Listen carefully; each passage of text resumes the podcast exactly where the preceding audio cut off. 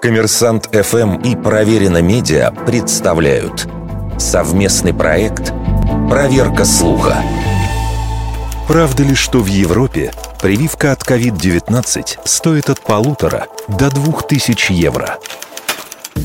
О высокой стоимости вакцинации от коронавируса на Западе не так давно заявил мэр Москвы Сергей Собянин. Он посетовал на то, что жители столицы неохотно пользуются возможностью доступной бесплатной вакцинации, тогда как в европейских городах люди ждут своей очереди многие месяцы.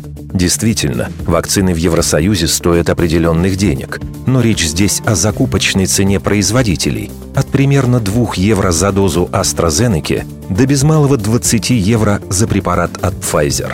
Российский спутник Ви, который покупает Венгрия, обходится в 8 с небольшим евро, а китайский Синофарм аж в 30. Самим гражданам инъекция не стоит ни цента. Все без исключения страны Европы решили, что вакцинация от ковида будет бесплатной. Как правило, процедура покрывается медицинской страховкой. Еще дальше пошли власти карликового государства Сан-Марино. Уже привив все неболевшее взрослое население, они объявили старт вакцинного туризма.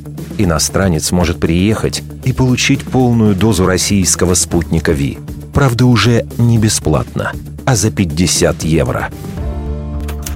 Вердикт. Это неправда.